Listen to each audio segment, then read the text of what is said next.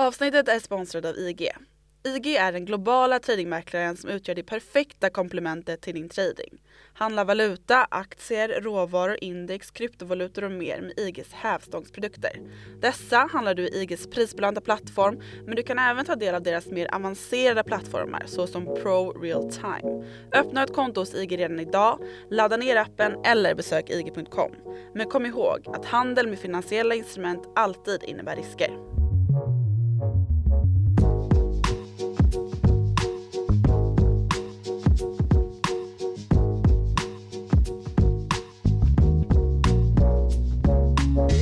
Handeln och globaliseringen fick sig en rejäl törn under slutet av 2010-talet och istället för att resa sig som en fågel Fenix ur askan i elden blev inledningen av 2020-talet ännu värre. Med en krasch nära på ner till nollpunkten för allt vad export och import av varor mellan länder innebär.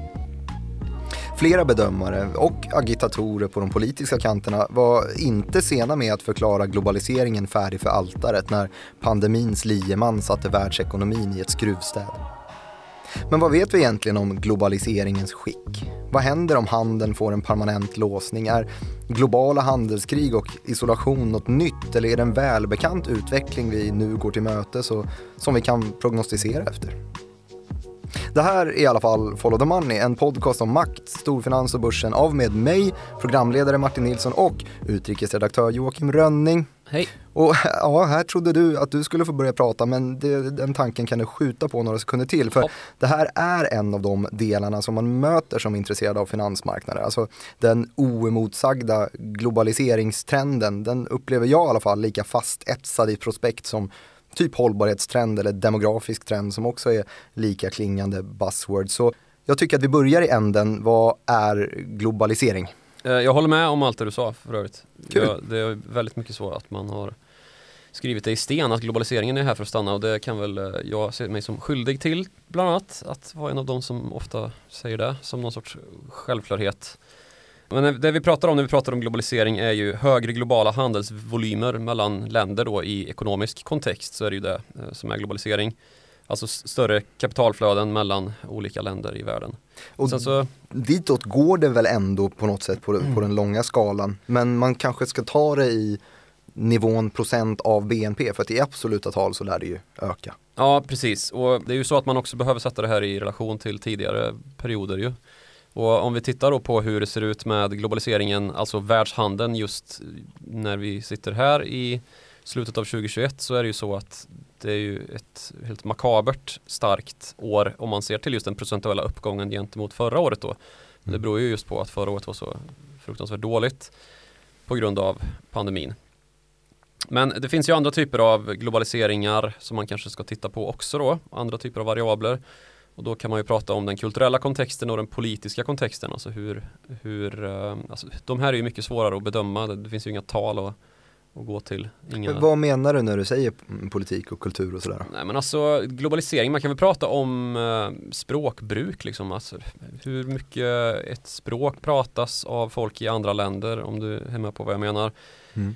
Det, det kan ju också vägas in då immigration och då är ju språk väldigt viktigt. Och immigration har vi ju också Eh, som en viktig komponent då när länder sätts samman i moderna dagar och någonting som ofta tjänar som grund, inte minst i Sverige just nu, för eh, det politiska seglet och hur det eh, blåser. Som någonting som är väldigt eh, rotat i vad som utgör en globalisering då. Alltså hur väl folk förstår varandra. Eh, språk någonstans. Och sen så i kulturell kontext då så kan man väl också väva in att under en lång period, kalla kriget och framåt, ännu mer kanske efter kalla kriget så har ju USA varit den dominerande kulturella kraften i världen. Hollywood typ. Ja, precis, Hollywood. Och det är ju också någonting som vi eh, sentida har börjat få se på på ett annat sätt, kanske lite grann ompröva vilka sitter på den eh, eller vilka sitter på hur mycket av den kulturella dominansen egentligen, även om det är väl otvetydigt så att att eh, USA sitter på väldigt stor post så är det ju ett område där andra länder har anspråk på att, eh, att göra framsteg i alla fall. Och, Du tänker TikTok ja men till och exempel, eh, TikTok är väl ett utmärkt exempel sydkoreanska spel eller någonting. Ja, absolut. Den digitala världen, liksom att man kör ner flaggan där och säger nu ska vi dominera ehm, i, i kulturen här. Så det finns många, många variabler att räkna in och så får man väl kanske stoppa sig när man känner att eh, det blir för flummigt för det kan det ju tendera att bli när man pratar om eh, idéer på det här viset. Och det är väl där någonstans kanske. Men, men skulle du kunna ta det i någon form av, eh, för du pratade om hur det har sett ut innan, kan du ta det i någon form av historisk kontext? Ja, alltså det finns väl någon sorts skola i det här också som man brukar prata om, om första och andra globaliseringsfaser och så här. Och den första globaliseringsfasen så brukar man prata om 1860 till 1914, alltså perioden från det att industriella revolutionerna var mogna. Ehm, vi hade fått ångmaskiner och massproduktion i stora fabriker. Urbaniseringstrenden var, var långt gången i, i stora delar av världen långt ifrån alla men stora delar av världen, i alla fall de, de länder som då var dominanta då på, på världsekonomins eh, scen. Är det Storbritanniens era det här? Ja det är det väl men det finns ju många andra också. Tyskland till exempel, Ryssland var ganska starkt. Så, men det är ju imperierna. Och en period då, där dessutom ganska mycket idéer for fram i, i och bidrog till det här med att vi fick markanta produktivitets och effektivitetsförbättringar, ett, ett kraftigt ökat välstånd och därmed så brukar ju idéer också födas fram när det finns eh, annat att tänka på än att bara eh, skaffa sig dagens bark och dryga ut vetemjölet med så man kan baka bröd liksom. Just det, men vad, vad menar du här att den eh, produktivitetseffektiviseringen leder till globalisering? Ja men alltså i grund och botten att det blir mer varor att handla med.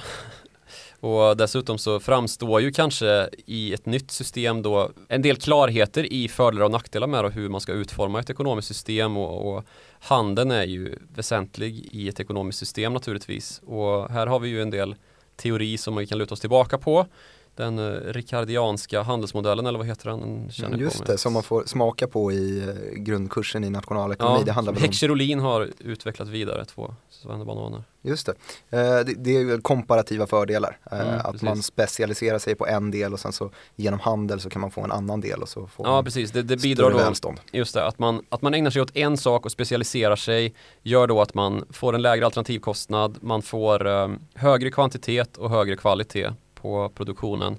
Och det är just de här effektivitetsförbättringarna. Och det ser man ju tydligt då eh, som en trend därifrån att det är ju precis så världsekonomin har utvecklats fram, framåt då, i alla fall bland de liberala ekonomierna. Lägligt att man börjar komma på sådana handelsteorier precis när man fick tillgång till effektiva transporter och jag gissar att ångmaskinerna och det ledde till att man kunde resa lite lättare.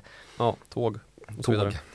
Just det. Eh, men sen så är det ju ofta så att sådana här stora förändringar då i produktivitet och välfärd också för med sig politiska omställningar. Och här har vi då kommit in i ett skede i världshistorien där många länder har börjat dra mot demokrati. Det låter spännande. Mm. Långt ifrån alla, det finns ju en hel del kungariken som, som är totalitärt styrda fortfarande. Men eh, den franska revolutionen, om man ska prata om mognad i historisk kontext, så är ju den långt gången och Napoleonkrigen är lagda till handlingarna. Det har istället blivit fokus på att man ska roffa åt sig i, i, i andra världsdelar i form av kolonier och sådär istället för att ytterligare då driva upp sin, eh, sin produktivitet och sina, sin välfärd i hemländerna då som, som ju ofta finns i Europa. USA har ju också börjat ta fart här och det har man ju gjort genom eh, europeer, inte så lite med hjälp av slavarbete lyckats skapa en, en ekonomi och bli en del av världshandeln. Det är ju den första riktigt stora världshandeln vi pratar om där. Slavtriangeln som, som löpte i Atlanten ju. Skeppa människor till de amerikanska kontinenterna i utbyte mot bomull och mellan eh, Nordamerika och, och Europa med själva produkten som var bomull och allt vad det var därifrån. Och med människor då från Afrika till USA på båtar från Europa. Och sen var vi framme vid 1914 och ett eh, världskrig. Ja, eller det kan man väl kanske hasta förbi och komma dit ja. För då är det ju återigen så att man börjar gräva ner sig i värnen och ja, vi får ett första krig i Europa som involverar alla stormakter då för första gången på väldigt länge. Man kan väl kanske argumentera för att det fanns liknande krig tidigare men det här är ju någonting som kommer att involvera länder i hela världen, inte bara i Europa. Så det här blir ju ett, ett totalstopp i världshandeln om man ska jämföra då med hur det var dessförinnan. Och den här gryende samverkan som fanns i världsekonomin får ju ett, ett hastigt stopp. Och det kan ju kanske ses då som lite grann en tendens som har tagit fart med då idéer, dels då från politiska håll och dels då att man kan förklara dem med hjälp av en välståndsökning i många länder.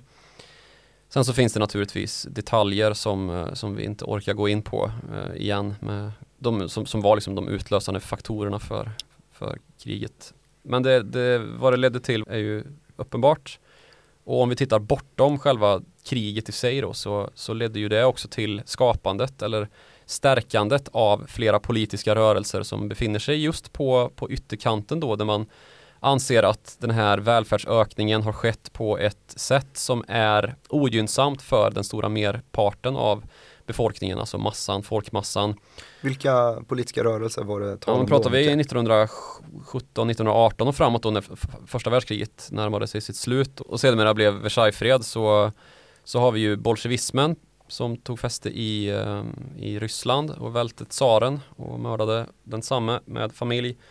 Och sen så har vi ju fascismen och nationalsocialismen då som ju är i samma linje. Det är ju vänster mot höger här och socialism och kommunism på, på vänsterkanten mot då fascism, nationalsocialism på högerkanten. Så här har vi ju globaliserande, gryende demokratier får man väl ändå kalla dem för, som blev ekonomier som undan för undan kom att nationaliseras då av de här orättfärdigheterna som, som uppstått på olika sätt och där är ju just Versaillesfreden väldigt passande som en eh, ofta pekpinne till varför nationalsocialismen fick sitt eh, fotfäste i den orättfärdighet då som man kan lyfta fram den, de, de krigsskadestånd som Tyskland fick på sig då och att det ledde till att den tyska befolkningen blev lidande då jämfört med fransmän och britter och de vinnande makterna helt enkelt. Och sen startade då en ny globaliseringsvåg efter eller vad hände? Ja, alltså efter då att vi får en lite, ska man säga, nationalisering och, och självförsörjning, alltså ett fokus på den typen av, av uh, trender då i det som sedermera kom att vara, alltså Adolf Hitlers Tyskland så är det ju en väldigt stark tysk eh, ekonomi som ångar på och upp ur spillrorna då som var den tyska hyperinflationen eller om man ska prata om föreningen av Tyskland och, och att man reste sig igen och blev ett folk som var att räkna med på den internationella scenen och det var ju i, i, en era också då när många av de tyska storbolagen som vi fortfarande känner som eh, Daimler, eh, alltså Mercedes-tillverkaren, Volkswagen, de tyska stålbolagen och kemiindustrin kom på fötter liksom och blev att räkna med. Så det här har ju varit gynnsamt för Tyskland och de tyska medborgarna genom företagen på ett sätt som man inte har sett på lång tid och då fick ju den nationalism som, som frodades här ytterligare fart och kom att blomma ut då i den totalitära struktur som nationalsocialismen hade siktat in sig på. Och det ska man ju vara noga med att säga att det här var ju inte bara liksom tyska varor som var att Tyskland var totalt en liksom cirkulär ekonomi där allt flödade eh, inrikes. Man hade inte kunnat bygga några tyska bilar och, och eh, stridsvagnar utan svenskt stål till exempel, svensk järnmalm. Men det var i alla fall ett, ett tydligare fokus på att eh, jobba med sina allierade snarare än att ta del av en stor öppen världsmarknad naturligtvis. Och mm, det var ju inte så att man var särskilt intresserad av att handla med sina fiender som de kom att bli. Och andra världskriget, om man ska prata om handelshinder så är ju det ett, ett hyfsat handelshinder. Det utgör ju ytterligare ett totalstopp i handelssystemet naturligtvis. Men det tar ju också slut och då vidtar ju någonting som också är en rest då av folkresning som ju utgjordes av ryska revolutionen då för Sovjet har ju blivit till och här så regerar ju vänsterkraften, den totala vänsterkraften fortsatt. Det är ju inte heller ett land som är särskilt suget på att idka supermycket handel med sin omvärld på en öppen marknad inte. Men de har ju en, en egen omvärld nästan. Ja, stora. precis. Det blir ju istället då en internalisering men ja, där, där, kan vi också prata om liksom nationalism, även om den är en nationalism som är utifrån någonting helt annat än nationalsocialismen då, att man ska folkrensa. Så visst, det finns ju drag av det i Sovjet också. Men här är det ju att man ska skapa en eh, världsdominant kraft då som ska regera över, över allt med utgångspunkten i ett socialistiskt system och vem som helst kan vara socialist men eh, det är inte så att man kan anses vara undermålig som människa bara för att man är jude då till exempel som, eh, som ju är nationalsocialismens allra kanske vidrigaste detalj bland många att man eh, såg på på folk utifrån sitt ursprung som någonting eh, orent och farligt.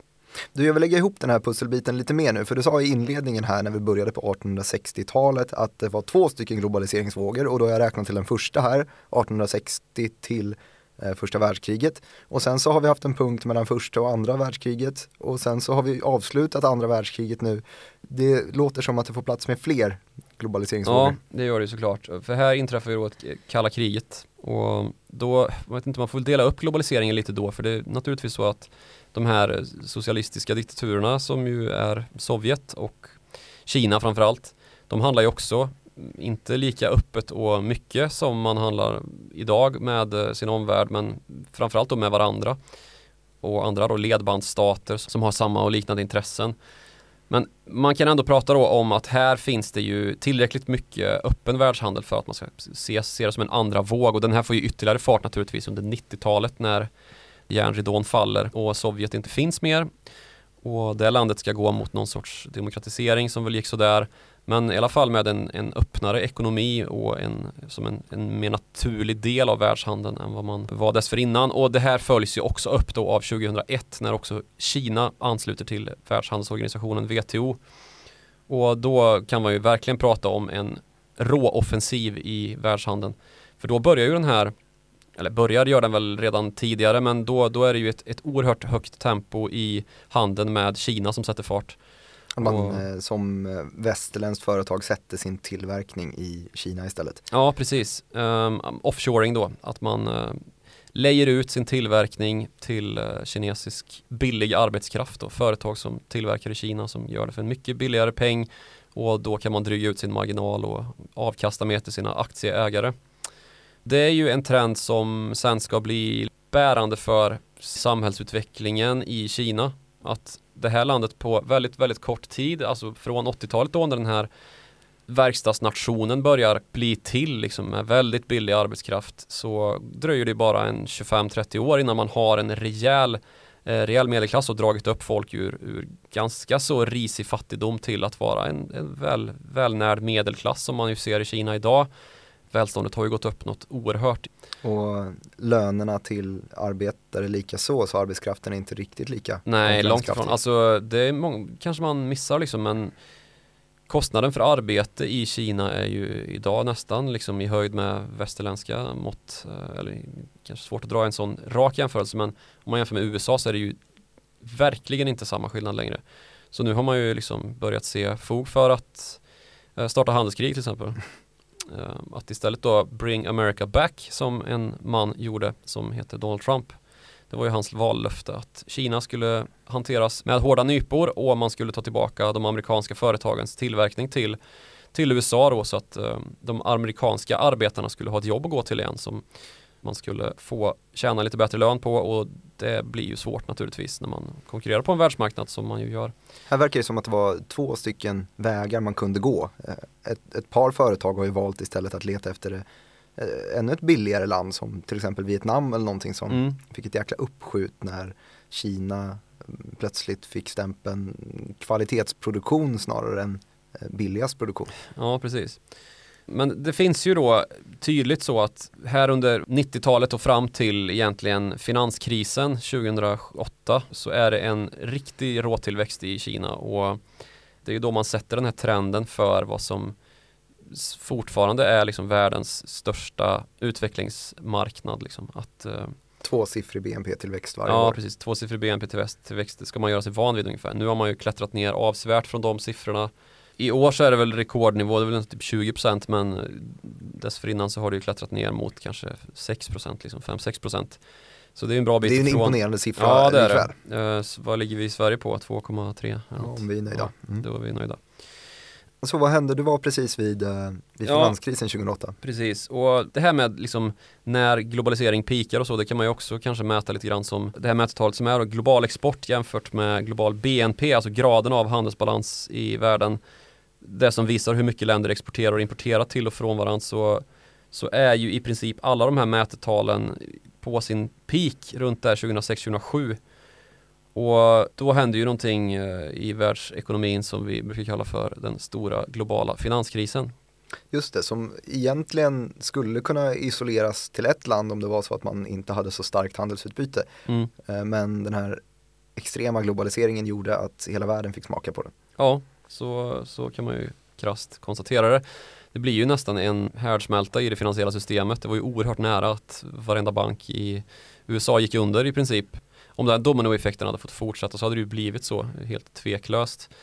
Men nu lyckades man ju begränsa det här då, men man gjorde ju det på ett sätt som, som sköt ut väldigt mycket pengar i systemet och har gjort det sedan dess. Och det har ju lett till då att i kombination med en allmän välfärdsförbättring för den stora merparten av människor som, som går på denna jord så har en, en grupp marginaliserats utifrån sina tidigare förutsättningar om du förstår vad jag menar. Mm. Och det är medelklassen. Medelklassen som då i en global kontext ju är sådana som, som oss, sådana som du och jag. Vi är ju rika, vi är i en, en hög percentil som man kallar det när man pratar välfärdsfördelning. Att vi tjänar på en global, ett globalt snitt väldigt, väldigt bra pengar som svenska eh, löntagare. Men i jämförelse då med många andra i den här percentilskalan, alltså de som är allra fattigast, har det fortfarande ganska knapert, men de har sett en kraftig förbättring. Och det har också de gjort som är på den absoluta toppen av den här percentilskalan, alltså de allra mest förmögna. De har ju i det här spelfältet kunnat dra vinstlotterna då. Så de som har gynnats är de som är allra längst ner på skalan, en ganska bra bit upp, så någonstans där runt 80 percentilen så börjar den här kurvan över välfärdsutveckling att vika ner ganska kraftigt. Till då att de som, som är där runt 85 och upp till 95 har ja, men i princip stått still. De har haft en välfärdsutveckling som har varit ganska plan. Och sen så har det varit explosivt uppåt också då för de som de som är allra rikast, de som sitter på de allra största tillgångarna. Det här är ju någonting som vi har pratat om tidigare också, just med den delen av ekvationen att de allra rikaste blir rikare. Forbes-listan. Forbes-listan ja, the Elon Musks och eh, Jeff Bezos of the world. De har ju haft en, eh, de som redan har haft mycket då har ju gynnats oerhört mycket av de åtgärder man vidtog för att rädda det finansiella systemet som ju var att man sköt ut asmycket pengar i detsamma och då måste det kapitalet fördelas någonstans och om man redan har väldigt mycket då och tillgångar blir desto mer värda så växer ju tillgångarna numerärt då väldigt mycket mer för de som redan sitter på väldigt mycket när, när procenten börjar ticka på liksom. Det här låter ju precis som den här, vad heter den? Den heter elefantgrafen, Mm. eller hur? Det här är elefantgrafen jag beskriver. Spännande. Det, det är ju då, om vi ska försöka vara ännu mer pedagogiska i den här, så handlar det om hur snabbt löner växer. Ja, eller, ja, eller precis. välstånd ja, växer kanske. Eh, uppdelat i hur mycket pengar man hade innan eller hur mycket man tjänade innan. Och då är det alltså hela ryggen på elefanten är eh, från percentil 5 till 70 ungefär. Som då växer i, i ganska hög takt. För då tillväxttakten på, på y-axeln så ryggen är ju då ganska högt upp. Ja. Mm. Och sen så faller det ner vid där huvudet slutar eftersom att huvudet tar vid där ryggen slutar. När huvudet då försvinner långsamt ner där, då når vi eh, medelklasspercentilen Mm. som du beskriver är du och jag. Och sen så är det ju en snabel på elefanten och det är det som är Forbes-listan på, Ja. eh, som du beskrev tidigare. Precis. Kul. Det kan man ju googla på om man vill se en bild. Ja det kan man göra. Elefantgrafen. Som är utvecklad av Ingen aning. Branko Milanovic heter han. I en bok som heter Global Inequality, A New Approach for the Age of Globalization. Så det här är ju en sån sak som man ofta använder som ett eh, slagträ i debatten. Och den, den här elefantgrafen ska vi säga också då, den gäller mellan 1988 tror jag och 2008. Så det här är ju då vad som har skett upp till eh, finanskrisen. Så nu, nu är ju elefantgrafen snarare en eh, mammut tror jag man har kommit fram till. Att den, den ser inte riktigt ut som en, som en elefant längre utan den har blivit eh, Men de, de där är ju, är ju utdöda så jag har inte stenkoll på Nej. mammuters form. Men mammut. du menar väl här egentligen att för det vi har sett i alla fall på senaste åren vet jag att jag läste en, en artikel i Financial Times till exempel som pratade just om hur pass mycket rikare de rika har blivit så uh, snackar vi alltså om en, en snabel som sticker iväg ordentligt antar jag. Ja. I utvecklingen på kurvan idag. Det är korrekt. De allra rikaste har ju haft en välfärdsutveckling som har varit ungefär som de här superfattiga.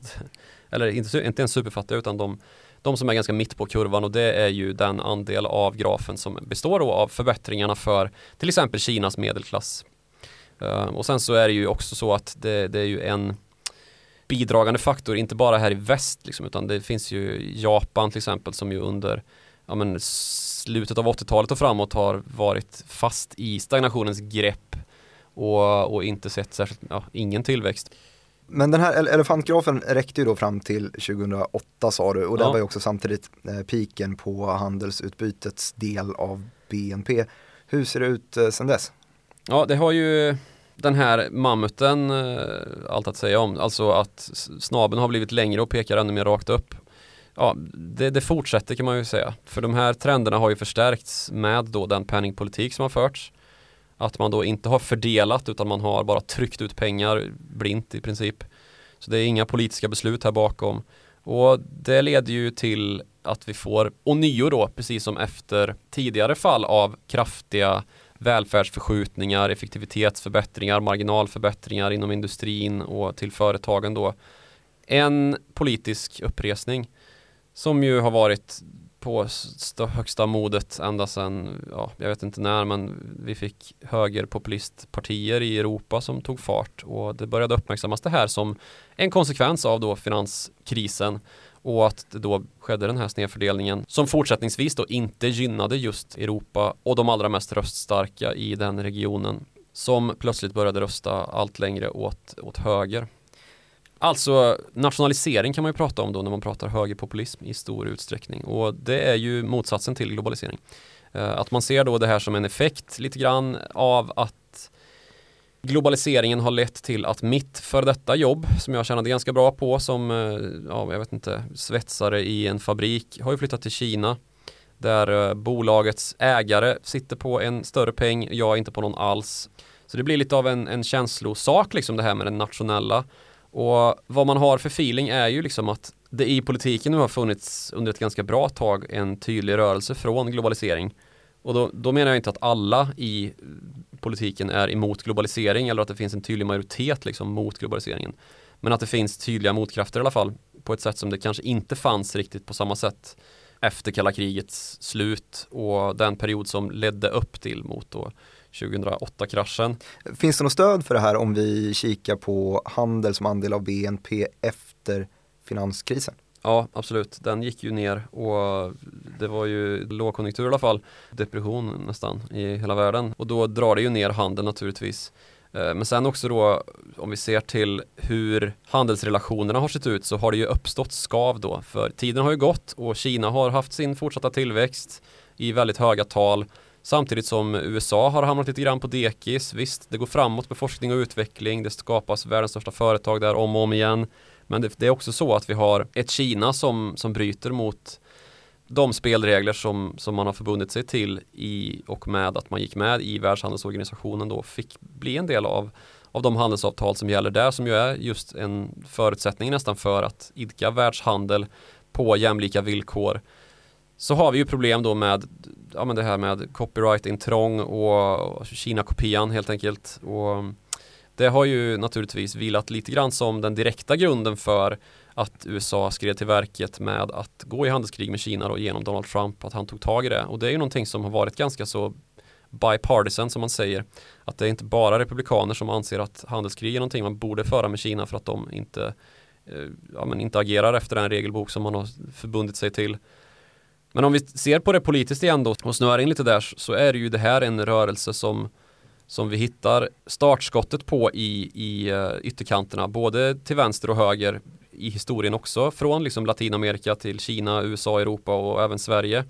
Och grunden till det här är ju, som jag sa då, uppfattningen att immigration då, utländsk tillverkade varor, kulturell förstörelse, nationell avidentifiering och, och liksom oschyssta villkor drabbar framförallt välfärdsländernas låg och medelklass då som inte längre har jobb och, och, som inte längre spår att framtiden ser ljusare ut. Och det var ett läge vi verkligen hamnade i under den här lågkonjunkturen. Och det liksom har vi haft som fundament för många omvälvande händelser de senaste åren. Och det liksom, när, man ska försöka förklara vad var det som hände där egentligen så, så har man ofta gått dit hän att förklara det här då med finanskrisen och, och de trender som förstärktes där eller som bröt ut och sen kom att förstärkas då med den sentida utveckling vi har sett och det är ju misstro mot internationella samfund och någonting som hotar liksom globaliseringen direkt, i direkt mening. Att man eh, bryter med internationella samfund, Brexit till exempel, EU som eh, plötsligt hade ett land mindre. Knappast rätt riktning för globaliseringen. Även om det ju fortsätter vara länder med, med liksom allierade länder med stora intressen gentemot varandra naturligtvis. Så har vi också haft Trump på, på presidentposten i USA som är liksom en uttalad antiglobaliseringskämpe.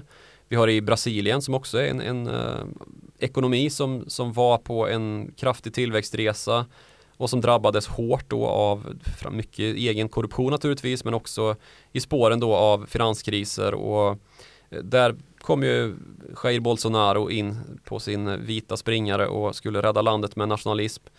Nu väntar också här då i eh, liberalismens hemland Frankrike där vi ju har ett eh, intressant presidentval som står för dörren här ju. Just det, Marine Le Pen blev, eh, förlåt. Just det, Marine Le Pen blev utmanad av en ny spelare på samma kant. Ja, intressant att du säger det, för det är ju precis det som händer nu. Det är ju Erik Zemmour då som är en intellektuell eh, debattör egentligen som har eh, journalist och debattör och tror en författare också som har kommit fram som en, som en eh, toppkandidat för uh, jag tror inte han har anslutit till något parti ens utan att han kör sitt eget race och det är ju lite speciellt hur det funkar där i, i Frankrike. Först har man ju en, en allmän presidentvalsomgång och sen så är det två, de två vinnarna i, de, de är flest röster i den omgången då som, som gör upp i ett slutrace och då blir det ju lite mer som i USA då att det blir Först ser det ut som en svensk valupptakt där alla partiledare eller som i Frankrike då, presidentkandidater står och skriker varandra i mun under debatterna och sen så är det som i USA då där det är bara två som står och debatterar med varandra. Och det såg ju under en period i alla fall eh, här under hösten ut som att Erik Zemmour skulle kunna faktiskt utmana Emmanuel Macron som ju är eh, ledaren i det här racet, den sittande presidenten. Och vad händer då tänker man ju, för det här är ju knappast någon globaliseringsivrare heller. Han vill ju att Frankrike ska vara franskt, han har stått för väldigt mycket uppmärksammade uttalanden som är att nästan kalla, många kallar honom för rasist eh, i alla fall. Och eh, han har talat väl om Vichy-regimen, alltså de som gick i tyska ledband och styrde Frankrike som en vasallstat till, till Hitler.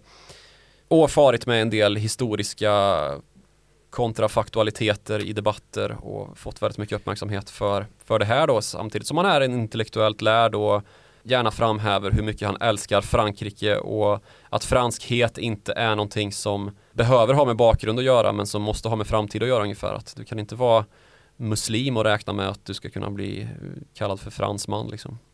Du ska vara, i alla fall ta dig ett, ett franskt klingande namn så du kan inte heta Ahmed, då får du heta Albert eller något istället liksom. Eh, så det här är ju en väg som eh, förfärar många av eh, de liberala krafterna i, eller alla liberala krafter i Frankrike, varav ju Emmanuel Macron är härföraren ju presidenten som ju tog över egentligen hela världens taktpinne i och för sig tillsammans med Justin Trudeau då efter att Obama fick lämna över till ändå populisten Donald Trump.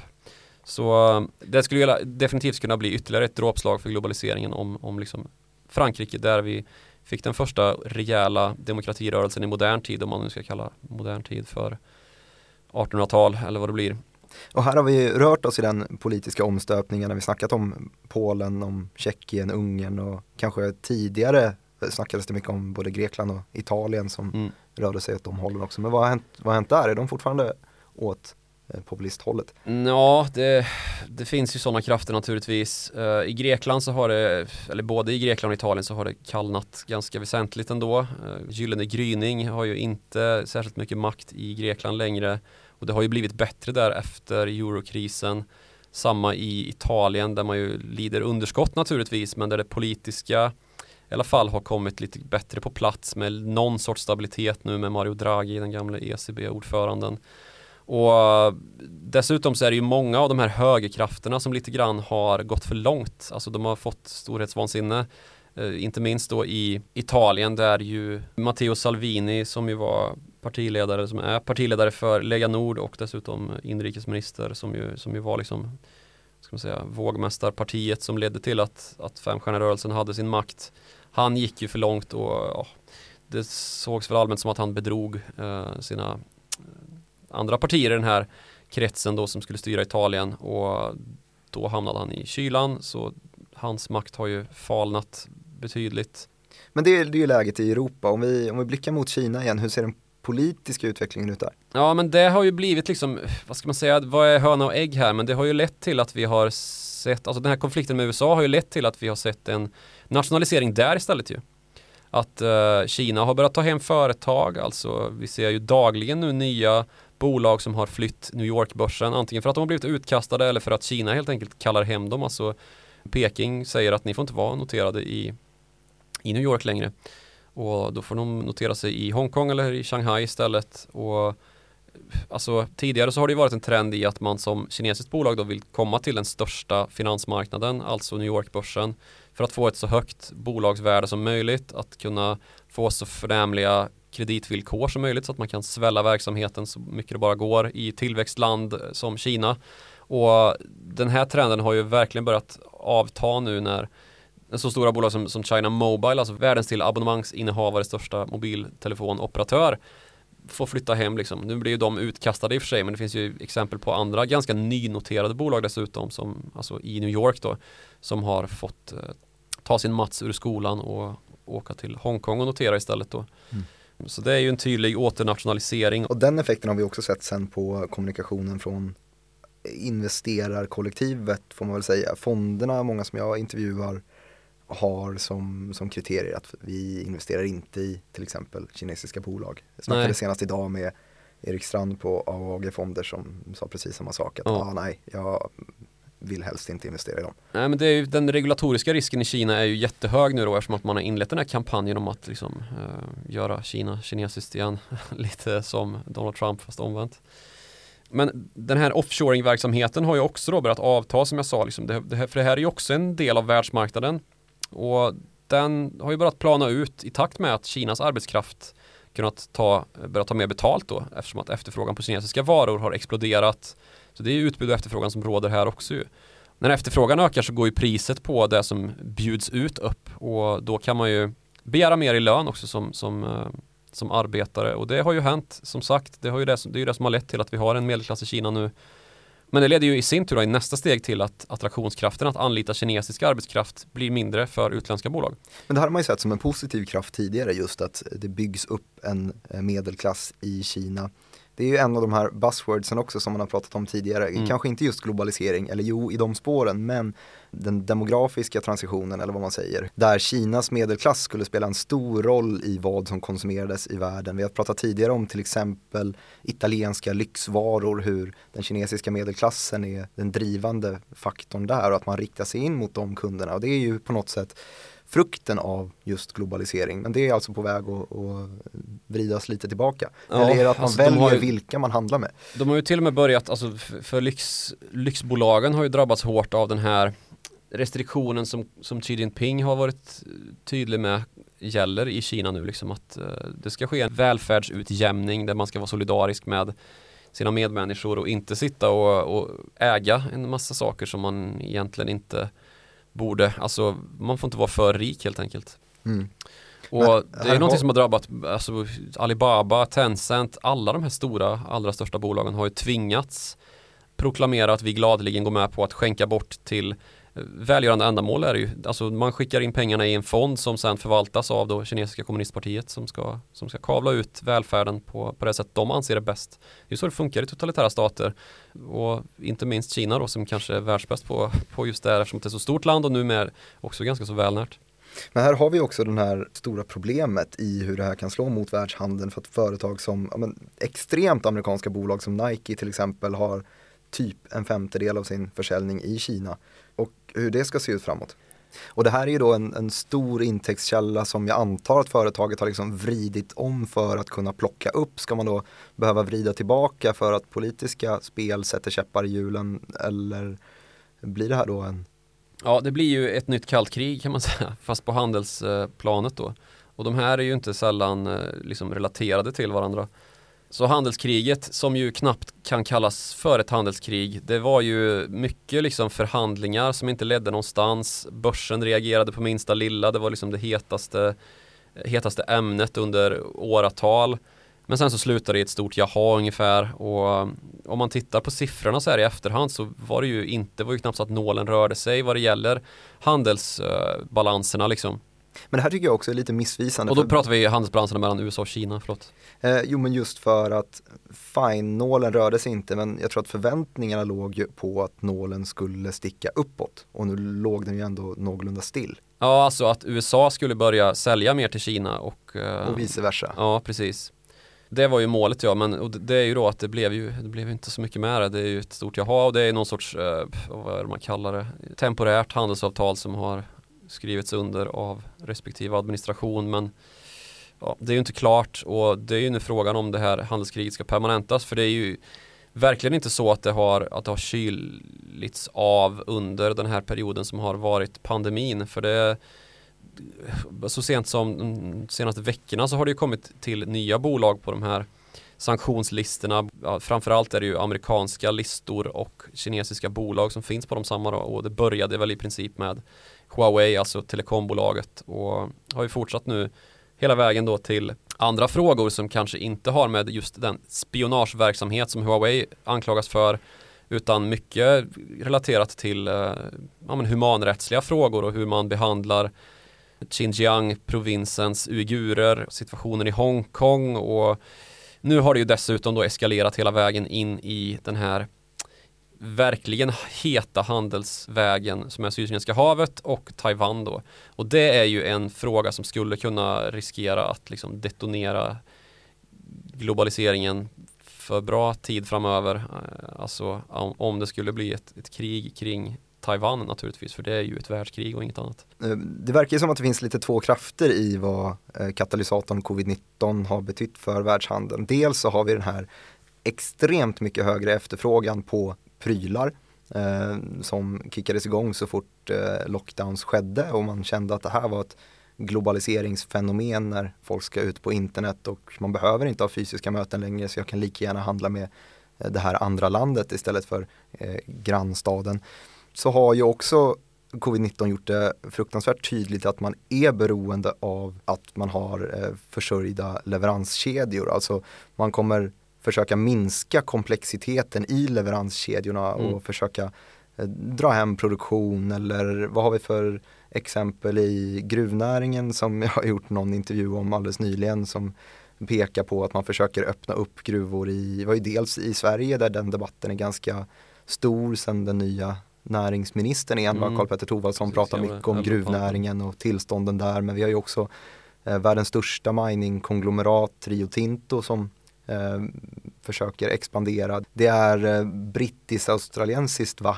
Eh, som etablerar sig i Europa eller kring och försöker säkra de här sällsynta jordartsmetallerna där Precis för att annars där är ju haft. Kina superdominanter, alltså med långt över 90% av världsproduktionen. Så då har vi två stycken krafter som drar åt olika håll efter pandemin. Ja, absolut. Vilken dess- vinner? Ja men det är ju svårt att säga men det är ju samtidigt så att vi har haft en kraftig digitalisering och digitalisering det är ju om vi ska prata just produktion då så är det ju lätt att hamna in på revolution även där.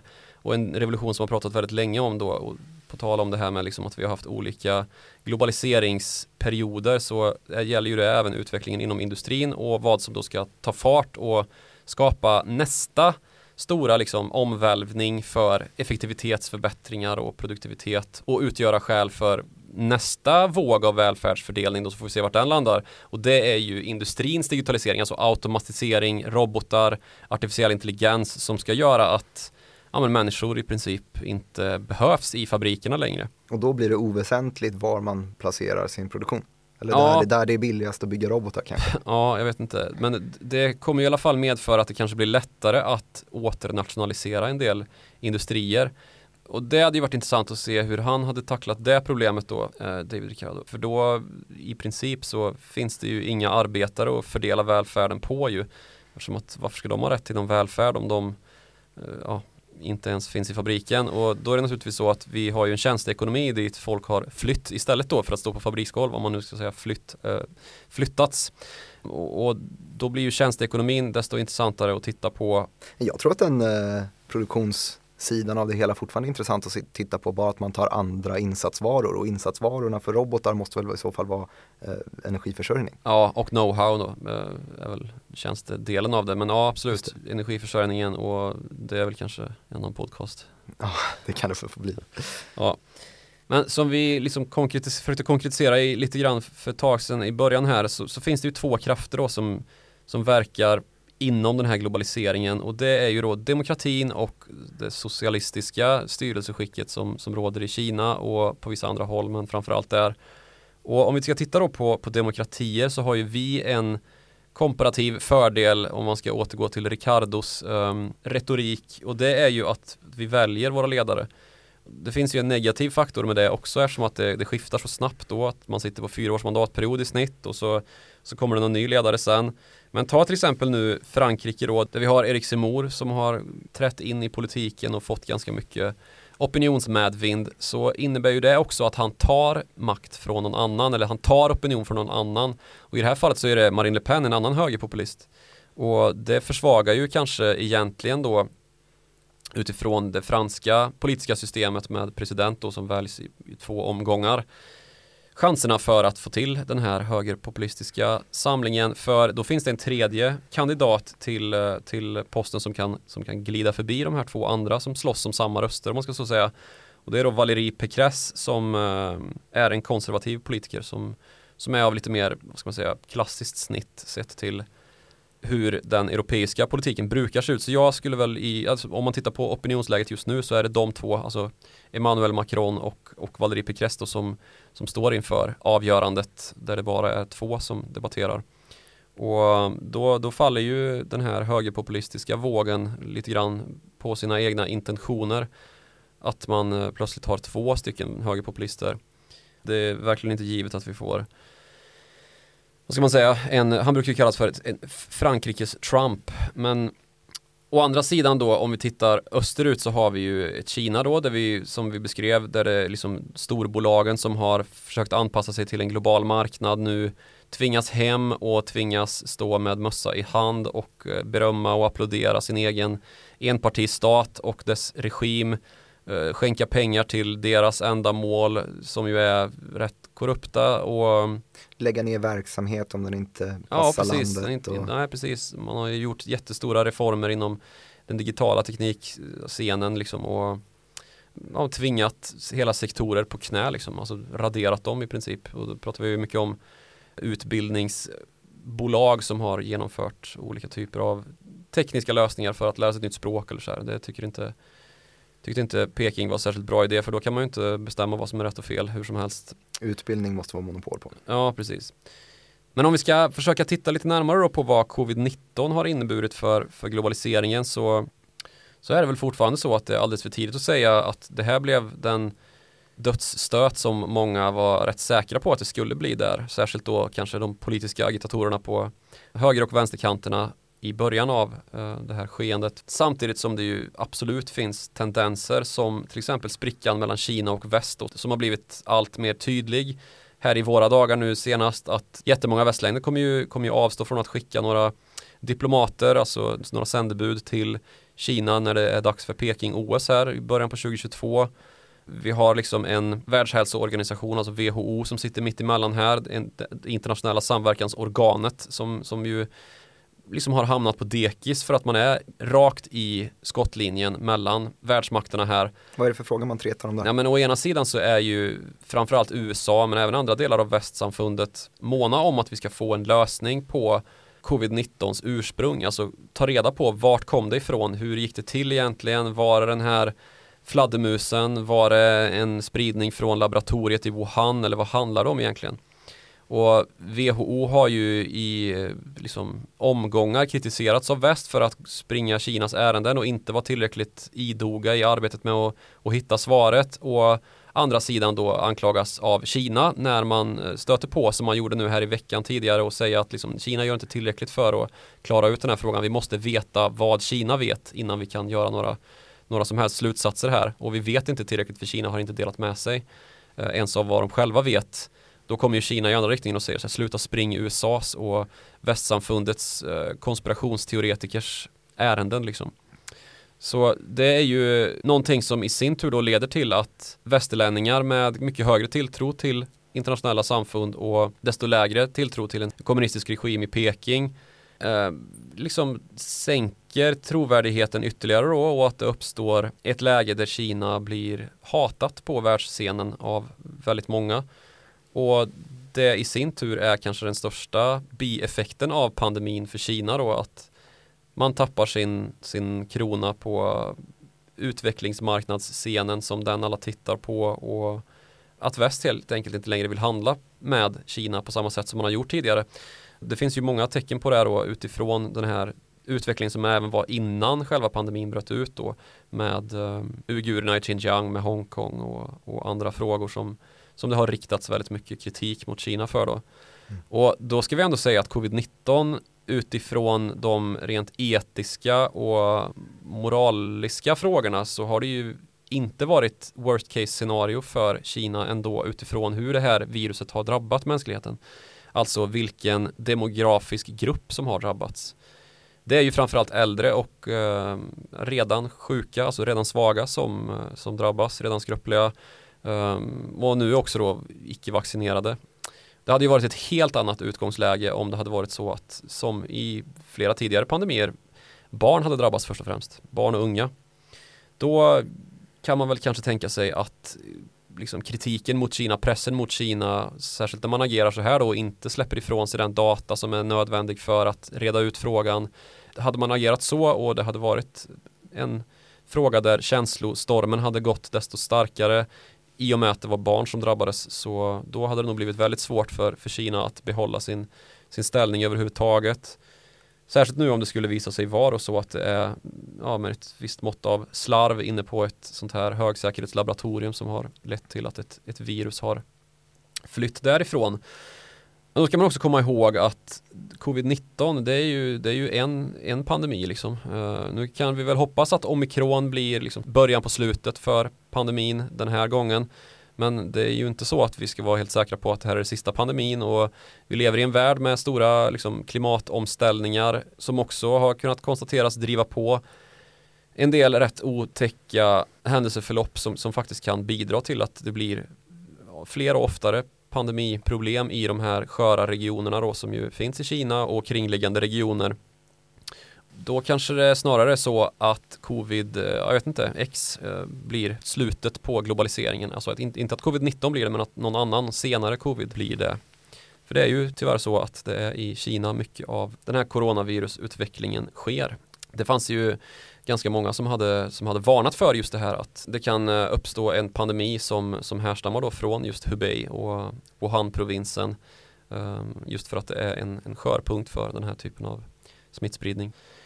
Vad som händer då, då om vi får en, en ny pandemi som kanske drabbar barn och uh, unga på ett annat sätt, då blir det nog desto svårare för Kina att rädda ansiktet som man nu försöker göra då. Och ett sånt skeende skulle ju verkligen slå in, tror jag, en, en kil som är svår att få ut igen mellan de två olika systemen som vi har, de liberala demokratierna och dess motsats i Peking. Så det kanske är värt att tänka på om, när man analyserar covid-19 då att, att det ändå finns det finns en del tendenser i den här pandemin som kanske är trots allt för svaga för att helt slå ut den globaliseringstrend som vi har haft under så lång tid nu ändå som, som vi har och där världen har kommit närmare och sett väldigt mycket fördelar av det. Även om det finns ett tryck i den västerländska befolkningen som, som tycks peka åt ett annat håll då med lite mer nationalromantik som vi till exempel då ser i delar av Frankrike just nu.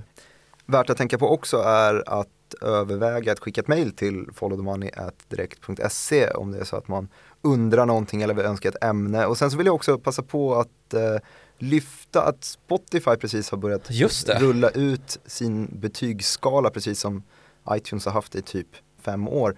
Eh, där man helt enkelt kan betygsätta podcast. Så var väldigt rara och gör det med Follow the Money också. Acast har ju också det här. Ja men jättebra, gör det där också då. Så hamnar vi på de topplistorna också, det vore kul. Eh, man kan ju också nå oss eh, personligen på Twitter och då når man utrikesredaktören på snabel Joakim Ronning och mig når man på snabel direkt Martin. Vi eh, hörs.